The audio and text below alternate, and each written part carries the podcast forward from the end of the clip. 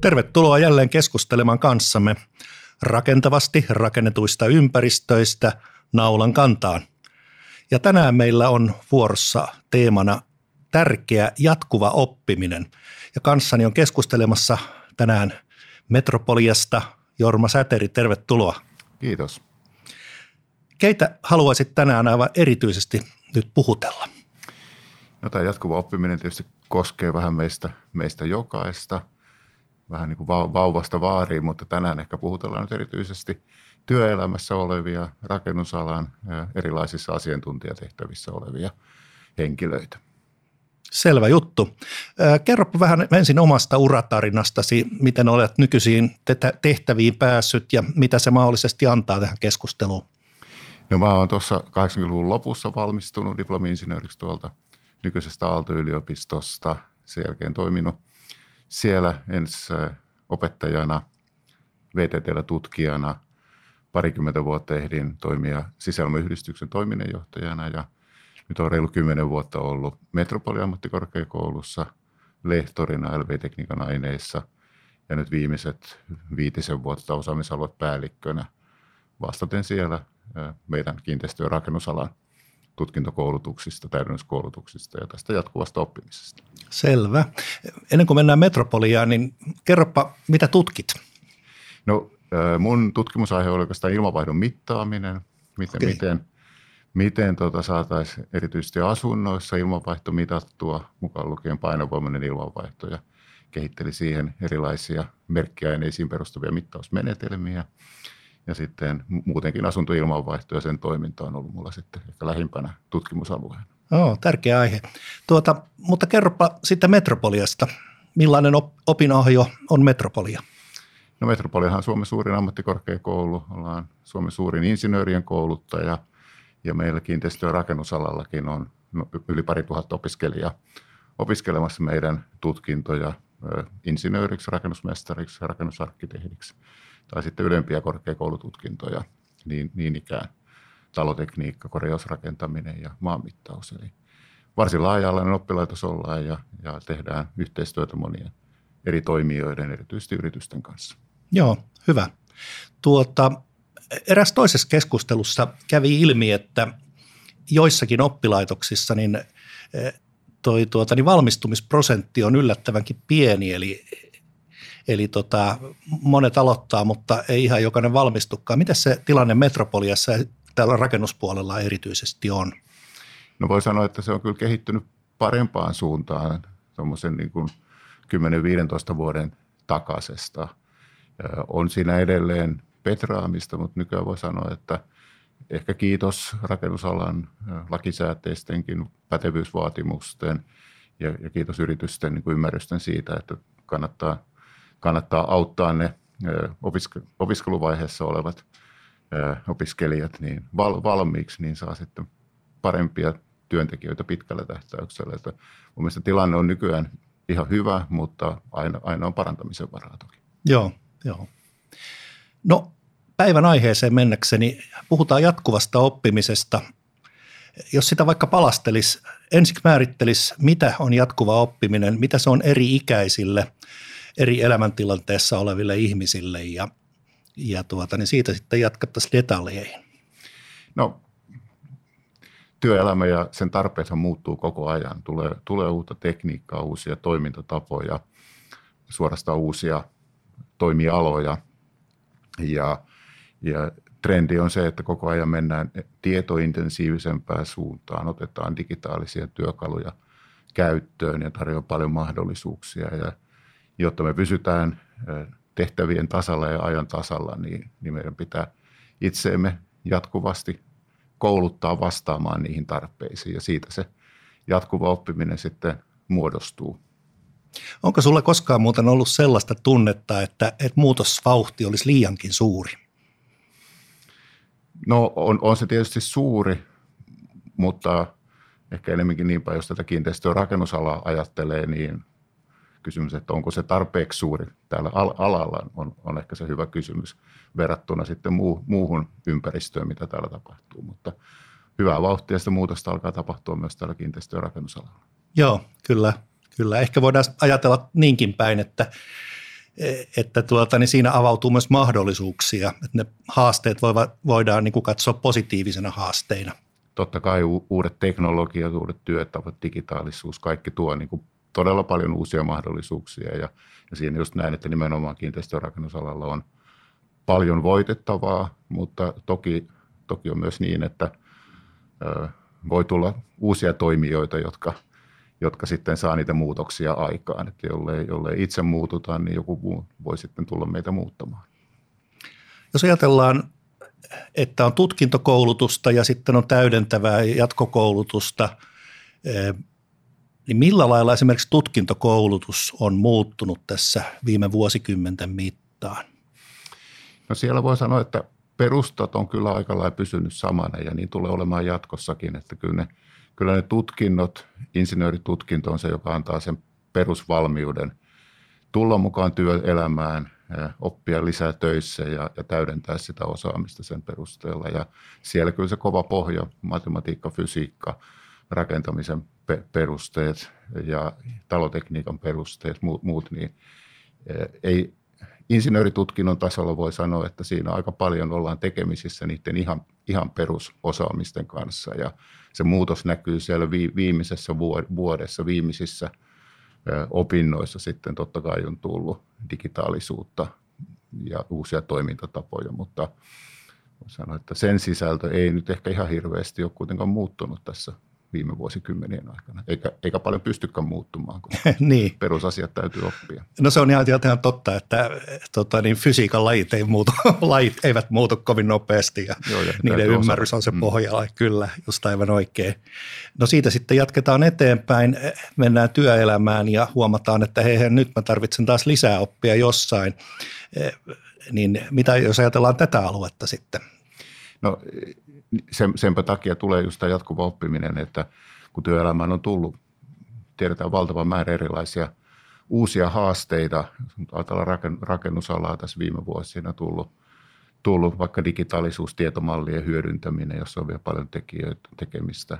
On kosteuden hallinta, sisäolosuhteet, vähähiilisyys on tulossa. Tässä vaan muutamia sellaisia – isoja alaa muokkaavia asioita, joita, joita ei ole voitu opettaa aikaisemmin, kun ei niistä ole edes tie, tiedetty, jolloin se oppi täytyy nyt saada sieltä jatkuvan oppimisen kautta. Joo, joo, aivan totta, että itse asiassa mäkin olen pitkään miettinyt, että ennen vanhaa talot oli taloja, mutta sitten niistä tuli koneita ja nykyään ne alkaa olla paremminkin jo organismeja. Et siinä mielessä niin, niin, niin rakentamisen olemus on muuttunut vahvasti. Mitäs muuten tämä tutkintokoulutuksen ja muun koulutuksen välinen suhde metropoliassa tällä hetkellä on? No tuota, pää, pääosassa meillä tietenkin on tutkintokoulutus ed- edelleen. Jos me ajatellaan meidän toimintaa, niin esimerkiksi meillä kiinteistö- ja rakennusalalla niin noin 80 prosenttia meidän toiminnasta on sitä tutkintokoulutusta. Ja, ja lopussa on sitten TKI-toimintaa, joka tuottaa sitten myös uutta tietoa sinne tutkintokoulutukseen. Ja sitten on täydennyskoulutusta, erikoistumisopintoja, tätä niin kuin muuta jatkuvaa oppimista. Joo. Työelämä ja tutkinnot. Nyt tuossa mainitsit, että itse asiassa on hyväkin, että, että on tämmöistä säännösperusteista tutkintovaatimusta. Mutta tuota, niin jos ajatellaan, että mihin vaaditaan nykyään tutkinto ja mihin tarvitaan täydennyskoulutusta ja miten työelämä suhtautuu näihin asioihin tällä hetkellä? No mä näen sen sillä, että tutkinnolla tavallaan osoitetaan se sellainen perus, vaikka nyt insinööriosaaminen tai, tai rakennusarkkitehtiosaaminen tai rakennusmestariosaaminen, just se kova ydin, minkä päälle rakennetaan sitä sitten niin kuin tehtäväkohtaista ja, ja, ja sitten kehittyvää osaamista. Joo, kyllä. Entä sitten täydennyskoulutuksen puolella? Mitkä asiat korostuvat nimenomaan just täydennyskoulutuksessa? No siellä korostuu nimenomaan vastaaminen näihin uusiin haasteisiin. Meillä nyt koulutetaan kosteudenhallintakoordinaattoreita, tietomallikoordinaattoreita, kohta ympäristöasiantuntijoita. Vähähiilisyys tulee varmasti ensi vuoden aikana mukaan ohjelmaan. Eli nimenomaan täydennyskoulutus auttaa siinä uusiin haasteisiin vastaamisessa – mutta toki myös täydennyskoulutuksen kautta me tarjotaan mahdollisuutta sitten päivittää ja täydentää sitä tutkintoa esimerkiksi insinööristä, insinööri ylempään AMK-tutkintoon. Joo. Äsken tuli maininneeksi, että rakennukset on nykyään organismeja, eli voisi sanoa, että taloista on tullut monimutkaisempia. Millä lailla tämä sun mielestä näkyy myös näissä eh, niin kuin opintovaatimuksissa tai osaamisvaatimuksissa?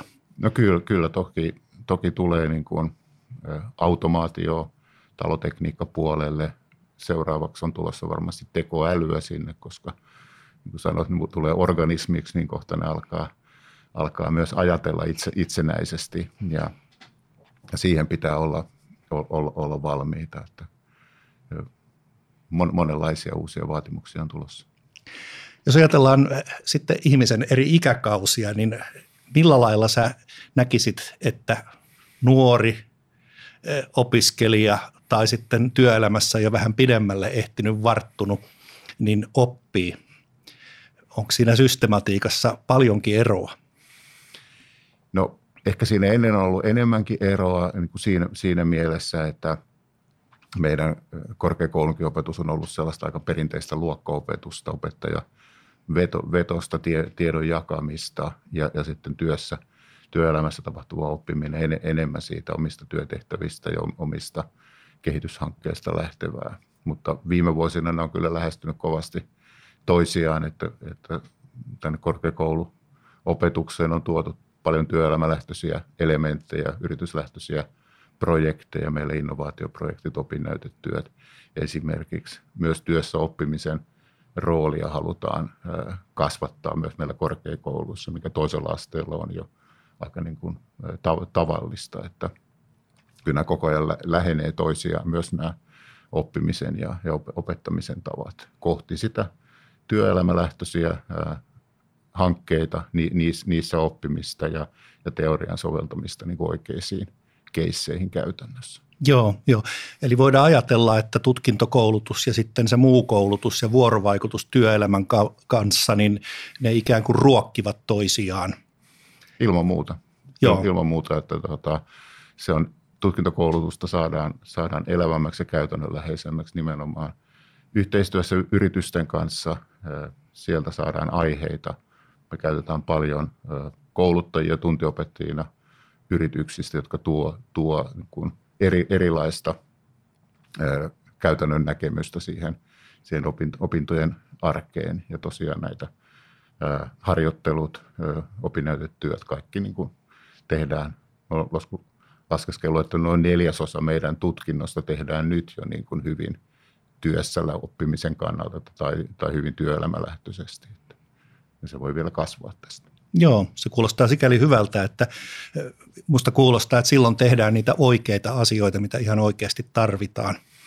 Näin nimenomaan ja, ja siihen oikeastaan liittyy myös nämä meidän täydennyskoulutukset, että koska ne heijastaa sit sitä yritysten akuutteja osaamistarpeita, niin niistä me saadaan myös sit hyvää, hyvää viestiä siitä, että mitä asioita sinne tutkintokoulutuksen puolelle pitää viedä. Sanotaan vaikka – kosteuden hallinta nyt sellaisena asiana, että, että se on tullut, ää, tullut niin kuin käytännön tarpeen kautta esille ja, ja nyt mä oon viety se sinne ää, rakennusmestari- ja, ja projektijohtajien koulutukseen totta kai mukaan ja samaten tietomallinnukset ja muut niin kuin etenee sit sitä kautta. Se osoittaa sen työelämän tarpeen ja silloin me totta kai viedään niitä myös sinne tutkintoihin.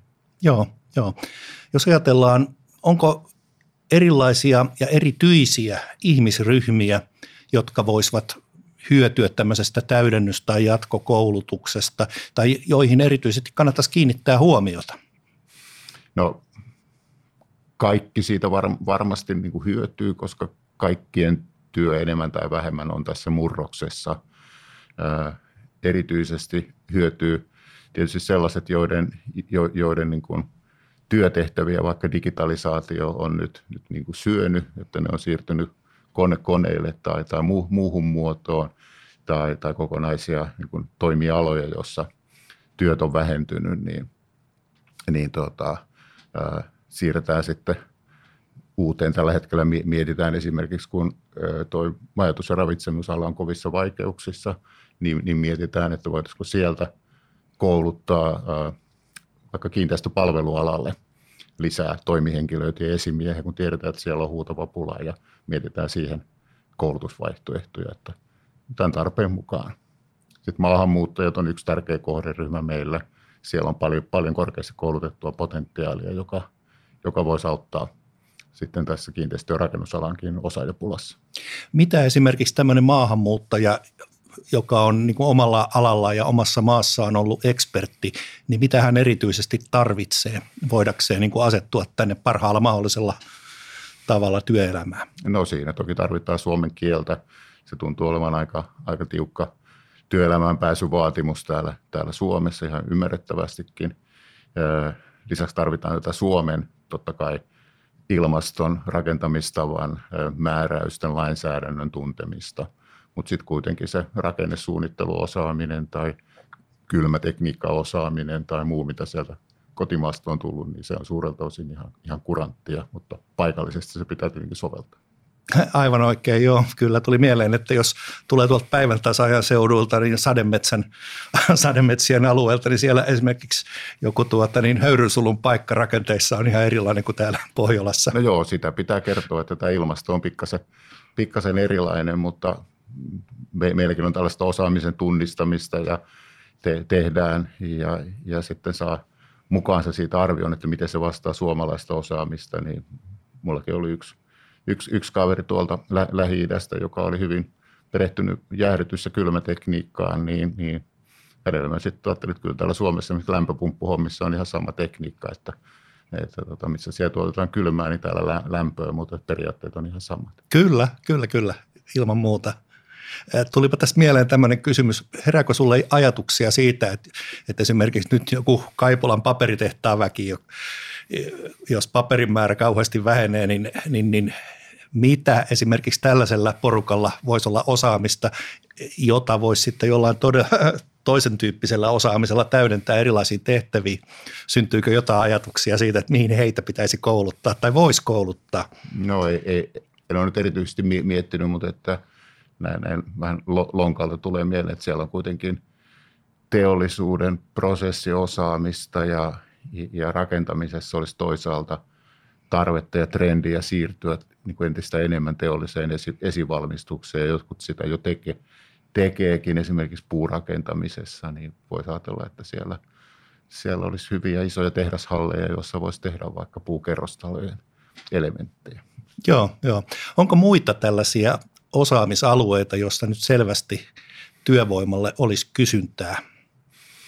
No kysy- kysyntää tosiaan tuntuu, ainakin viime vuodet on ollut oikeastaan kaikissa kiinteistö- ja rakennusalan tehtävissä, niin, niin, niin suunnittelija, projektijohtaja, työ, työjohtaja kuin sitten kiinteistöpalvelualan kiinteistöjohtamisen tehtävissä, että, että tota, aika tasapuolisesti ja infrapuoli vielä, vielä ehkä erityisesti on, on kärsinyt osaajapulasta. Ja kaikkiin näihin me on koitettu erilaisia ohjelmia, koulutuksia, eri, eri rahoitusmekanismeilla myös kehittää ja, ja tota, sitä tullaan jatkamaan. Joo, joo. Tuntuuko siltä, että tällaiset tarpeet, niin ne on niin kuin kaareltaan paljon pidempiä kuin esimerkiksi jotkut suhdannevaihtelut?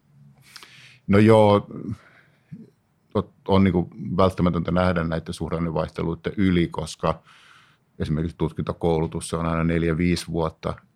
Että jos me nyt tehdään jotakin päätöksiä tutkintokoulutukseen sen suuntaamisessa sisällön suhteen, niin ne on sitten viiden, kuuden vuoden päästä alkaa näkyä työmarkkinoille ja silloin suhdannetilanne on ihan, ihan eri. Että, ja, ja tässäkin tilanteessa, missä nyt ehkä ollaan, ollaan rakennusalalla menossa vähän, vähän niin kuin alaspäin suhdanteessa, niin olisi todella tärkeää huolehtia siitä, että, että pidetään niistä osaajista huolta ja käytetään sitä sitten vapautuvaa aikaa esimerkiksi tähän jatkuvaan oppimiseen. Pidetään huolta siitä, että ala säilyy vetovoimaisena. Se on meille iso, iso huolenaihe. Mekin otetaan tuonne Metropolia yli 400 uutta opiskelijaa kiinteistörakennusalalle vuosittain ja se on aika haastavaa. Pääkaupunkiseudulla on kova kilpailu tarjonnasta ja ikäluokat pienenee, niin, niin tota, se alan vetovoima on meillekin tosi tärkeä, että saadaan hyvää opiskelija-aineista. Joo, joo, kyllä. Tuossa kun mainitsit pienenevät ikäluokat, niin jos nyt luotaisiin hetkeksi katse siihen tuota niin, liki seniori-ikäiseen. Minkälainen fiilis sulla on siitä, että minkälaista oppia ehkä tämmöinen työelämän niin kuin viimeistä vuosikymmentä käyvä niin, niin tarvitsisi? Olisiko, onko siinä oppimisprosessissa jotain tyypillistä heille – tai pitäisikö sanoa meille, koska mm. minä olen siinä ikäryhmässä mukana. Ja, ja sitten taas, niin mikä on sun vaikutelma siitä, että mi, mi, miten tämä, tällaista oppia vastaanotetaan? Onko muutosvastarintaa tai oppimisvastarintaa vai onko enemmänkin uteliaisuutta? No se on kai hyvin, hyvin niin kuin henkilöstä kiinni. Mä veikkaan, että se ei ole niinkään nyt ikä, ikä niin kuin sidonnaista se tällainen eh, kehityshaluisuus tai, tai muutos, muutosvastaisuus. Okay. Mä luulen, että sitä on – vähän kaikissa ikä, ikäluokissa. Toki sitten kokemus tuo, tuo niin kuin, niin kuin näkemystä siitä, että, että mikä on hyviä tapoja toimia, kokemuksia siitä, mitkä ei toimi ja, ja, ja var, varmasti me tässä ikäluokassa olevat on erilaista ko, koettu, niin silloin, silloin ei ehkä ihan niin helpolla kaikkiin kaikkiin tota, hullutuksiin lähde mukaan, niin se täytyy ottaa huomioon. Mutta se kokemus Joo, täytyy sitten kääntää niin kuin voimavaraksi siinä oppimisessa myös Joo. ja hakea sellaisia ko- kokemusta ää, täydentäviä uusia asioita. Joo, ja siitä tulikin mieleen, että jos nyt ajatellaan, että tutkintokoulutus on kuitenkin kaareltaan, tyypiltään tämmöistä vähän niin kuin pidempää jaksoltaan ja siinäkin mielessä ehkä sisällöllisesti se ei liiku kovin notkeasti aina ja kaikessa ehkä, mutta tota niin, no sitten on tällaista nopeata täydentävää, sanoisinko täsmäkoulutusta. Nämä varmaan täydentää toisiaan aika hyvin ja täsmäkoulutus ehkä sopiikin juuri hyvin tämmöisen vähän vanhemman ja työssä jo kokeneen porukan niin opettamiseen. Minkälaisia kokemuksia sulla on, ihan käytännön kokemuksia tällaisesta?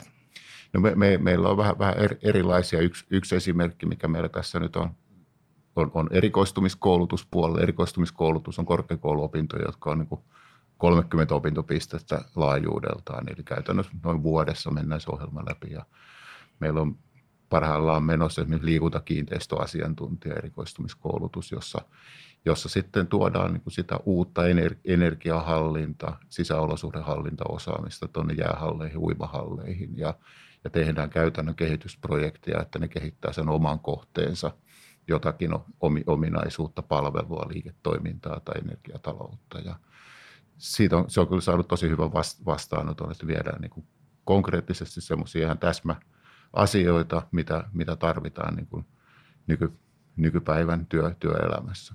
Vastaavia löytyy toki muitakin, mutta toi tuli tuossa nyt ensimmäisenä. Joo, joo. Joo, ja sitten mainitsit infrapuolella, että siellä olisi kovasti osaajien tarvetta.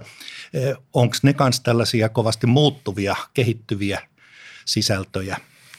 No sielläkin on tietenkin se vahva perusta ole, olemassa ja meillähän oli tuossa pari vuotta sitten oli parikin tällaista työvoimakoulutusta infrapuolen työjohtajiksi, jolloin tarjottiin 30-60 opintopisteen paketti nimenomaan sitten työjohtoon liittyvää ja toimialaan liittyvää osa, osaamista henkilöille, joilla oli jo jonkun toisen alan insinööritutkinto.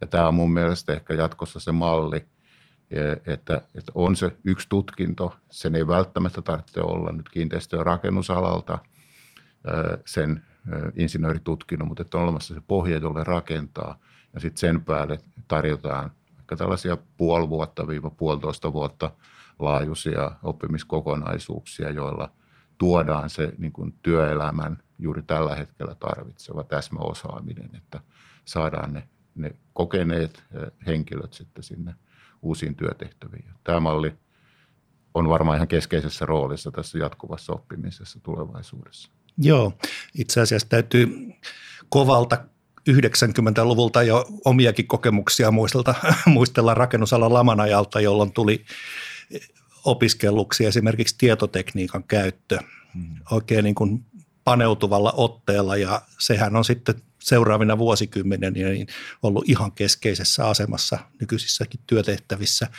Et tuota, tietotekniikasta kun puhutaan, niin nykyään esimerkiksi rakentamista suunnitellaan enenemässä määrin niin tietomallintamalla – Ja mulla ainakin on semmoinen kokemus, että, että esimerkiksi arkkitehtien käyttämät ohjelmat, talotekniikkasuunnittelijoiden ja rakennesuunnittelijoiden käyttämät ohjelmat, niin ne ei ainakaan vielä liian hyvin keskustele keskenään. Saati, että oltaisiin päästy siihen yhteisen tietomallin ympärillä puuhasteluun. Mitä sä näkisit, että nyt tässä oppikokonaisuudessa olisi luvassa lähivuosina? No va- varmaan sitä osittain ohjaa niin kuin näiden ohjelmistojen ja työ, työkalujen kehitys, mutta, mutta samalla pitää kehittää niitä, niitä prosesseja, että eihän se digitalisaatio sillä, sillä tapahdu, että, että vanhat paperilla olleet suunnitelmat skannataan tai tuotetaan PDF-tiedostoiksi ja lähetetään sähköpostilla tai vaikka se olisi tietomallikin, että se liikkuu ikään kuin ilman sitä oleellista tietosisältöä. Ja siinä on vielä paljon tekemistä ja mahdollisuuksia – Tätä varten me on koulutettu muun muassa näitä tietomallikoordinaattoreita jo toista sataa Suomeen niin kuin nivomaan yhteen näitä, näitä malleja ja kaiken kaikkiaan meillä on yli tuhat henkeä käynyt näissä meidän tietomallinnuksen koulutuksissa. Eli, eli siellä varmasti on edelleen paljon koulutustarvetta ja nimenomaan nyt sieltä niin kuin prosessien kehittämisen puolella, että työkalut kyllä alkaa olla, mutta ne on nämä, nämä prosessit ja sopimukset ja, ja toimintatavat, jotka pitää vielä saada – saada toimimaan, että, että saadaan oikeasti ne tietomallintamisen hyödyt. Siis aina sinne työmaalle ja, ja, ja valmiiseen rakennukseen saakka. Että nyt ollaan vasta oikeastaan suunnitteluvaiheessa niin kuin alussa ja muutamilla työmailla, mutta ei vielä ollenkaan, ollenkaan riittävässä määrin. Joo, ja tosiaan niin kuin sanoit rakentamisvaiheessa ja voisiko sanoa suorastaan elinkaaressa. Kyllä. Eli toisin sanoen myös se huolto, huoltoprosessit ja kaikki ylläpitoasiat, niin vähitellen voitaisiin saada sinne samaan maailmaan. Nimenomaan. Onko sulla sellaista tuntua, että, että tuota, ohjelmistovalmistajat kuitenkin kuuntelee herkällä korvalla sekä näiden ohjelmistojen käyttäjiä että myös sitten oppilaitoksia, joissa opetetaan?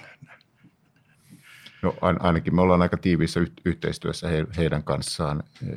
Saada, saadaan heiltä tietysti ihan niin kuin itsekin oppia siihen – niiden, niiden käyttöön ja, ja toki pystytään sitten välittämään myös näitä meidän ö, opetukseen osallistuvilta saatu, saatuja kokemuksia ja to, toivon, että, että kuunnellaan. Kyllä se on tietysti tärkeää, että siellä myös ymmärretään ne prosessit ja toimintatavat ja että, että ne on myös niin riittävän helposti omaksuttavissa se niiden uusien tekniikoiden käyttö maailma kun monimutkaistuu, niin välillä tulee mieleen, että onko meille jäänyt painolastiksi jotain sellaista, mitä ilman me tultaisiin paremminkin toimeen. Onko sun kokemuspiirissä sellaista, että, että ihmisiä on täytyy, täytynyt opettaa oppimaan pois jostain vanhasta painolastista, että voitaisiin keskittyä siihen olennaiseen laadun tuottamiseen? No ihan konkreettista esimerkkiä en nyt ehkä osaa antaa, mutta itse kun olen sisäilma-asioiden kanssa työskennellyt kymmeniä vuosia ja koettanut muun muassa sisäilmastoluokituksen kautta edistää hyviä sisä, sisäolosuhteita ja, ja parhaillaan pyöritetään meillä tervetalokoulutusta, niin, niin kyllä siellä on, on nähtävissä niin kuin ehkä nämä perinteiset toimintatavat ja roolit, jotka, jotka niin kuin edelleen vahvasti painaa päälle ja, ja ei, ei, ei niin kuin tällaisia kokonaisuusasioita, sisäolosuhteita, energiataloutta, ympäristöasioita, niin ehkä ne vanhat toimintatavat ei, ei riittävästi niin kuin pysty ottaa niitä vaatimuksia huomioon. Ja siitä ehkä seurauksena meillä onkin syntynyt tällainen koordinaattoreiden armeija melkein, joita mekin koulutetaan auttamaan just niin ratkomaan näitä uusia haasteita, tuomaan sitä ympäristönäkökulmaa, sisäilmanäkökulmaa, kosteus, palo, turvallisuus, muita näkökulmia, joita, jo, joita tämä ikään kuin perinteisesti toteutettu, perinteiset vahvat toimijat siinä prosessissa ei ole, ei ole niin kuin, tavallaan sopinut vielä ottaa itse huomioon. Ja haasteetkin on tosi suuria, että ei, ei välttämättä ihan helpolla niin kuin kaikkea pysty omaksumaan. Joo. Joo, tota, luodaanpa katsetta vähän tulevaisuuteen ja ehkäpä johonkin omiin unelmiin, visioihin siitä, että millaista oppiminen ja opettaminen halki elämän kaaren niin olisi lähitulevaisuudessa. Kyllä mä näen se sillä tosiaan niin useampaan kertaa sanonut, että tutkinnot säilyy siinä niin kuin pohjalla, mutta mun, mun mielestä niin kuin yksi tutkinto tai ainakin yksi, yksi insinööritutkinto näin tällä tekniikan alalla, vaikka se olisi sitten, ei, ei olisikaan rakennusalalta, niin, niin pitäisi riittää. Ja, ja sitten kun on tarvetta muuttaa alaa, niin sitten otettaisiin tällainen kevyempi paketti siihen päälle, puoli vuotta, vuosi, ehkä kaksi vuotta enintään ja päivitettäisiin siihen, siihen niin kuin alan tämän hetken tarpeeseen koska tällä hetkellä meillä on opiskelemassa siis valtakunnallisestikin paljon, paljon ihmisiä, jotka on alanvaihtajia ja he joutuvat opiskelemaan sen tutkinnon sieltä alusta lähtien uudestaan. Ja siinä ongelma on muun muassa se, että sen takia meillä on niin kolme kertaa enemmän hakijoita per aloituspaikka. Kun meillä aloituspaikkoja olisi jokaiselle toiselta asteelta valmistuvalle, niin nyt nämä alan vaihtajat täyttää ne opiskelupaikat ja se ei ole oikein tehokasta. Ja sen takia tämä jatkuva oppiminen pitäisi saada toimimaan nyt niin kuin linjakkaammin, että meillä on se yksi, yksi vankka perustutkinto ja sen päälle sitten täydennetään osaamista 50-15 vuoden välein vähän mitä tarvitaan, mutta, mutta kuitenkin että se on just sitä jatkuvaa oppimista sitten. Oppia ikä kaikki. Naulan kantaan.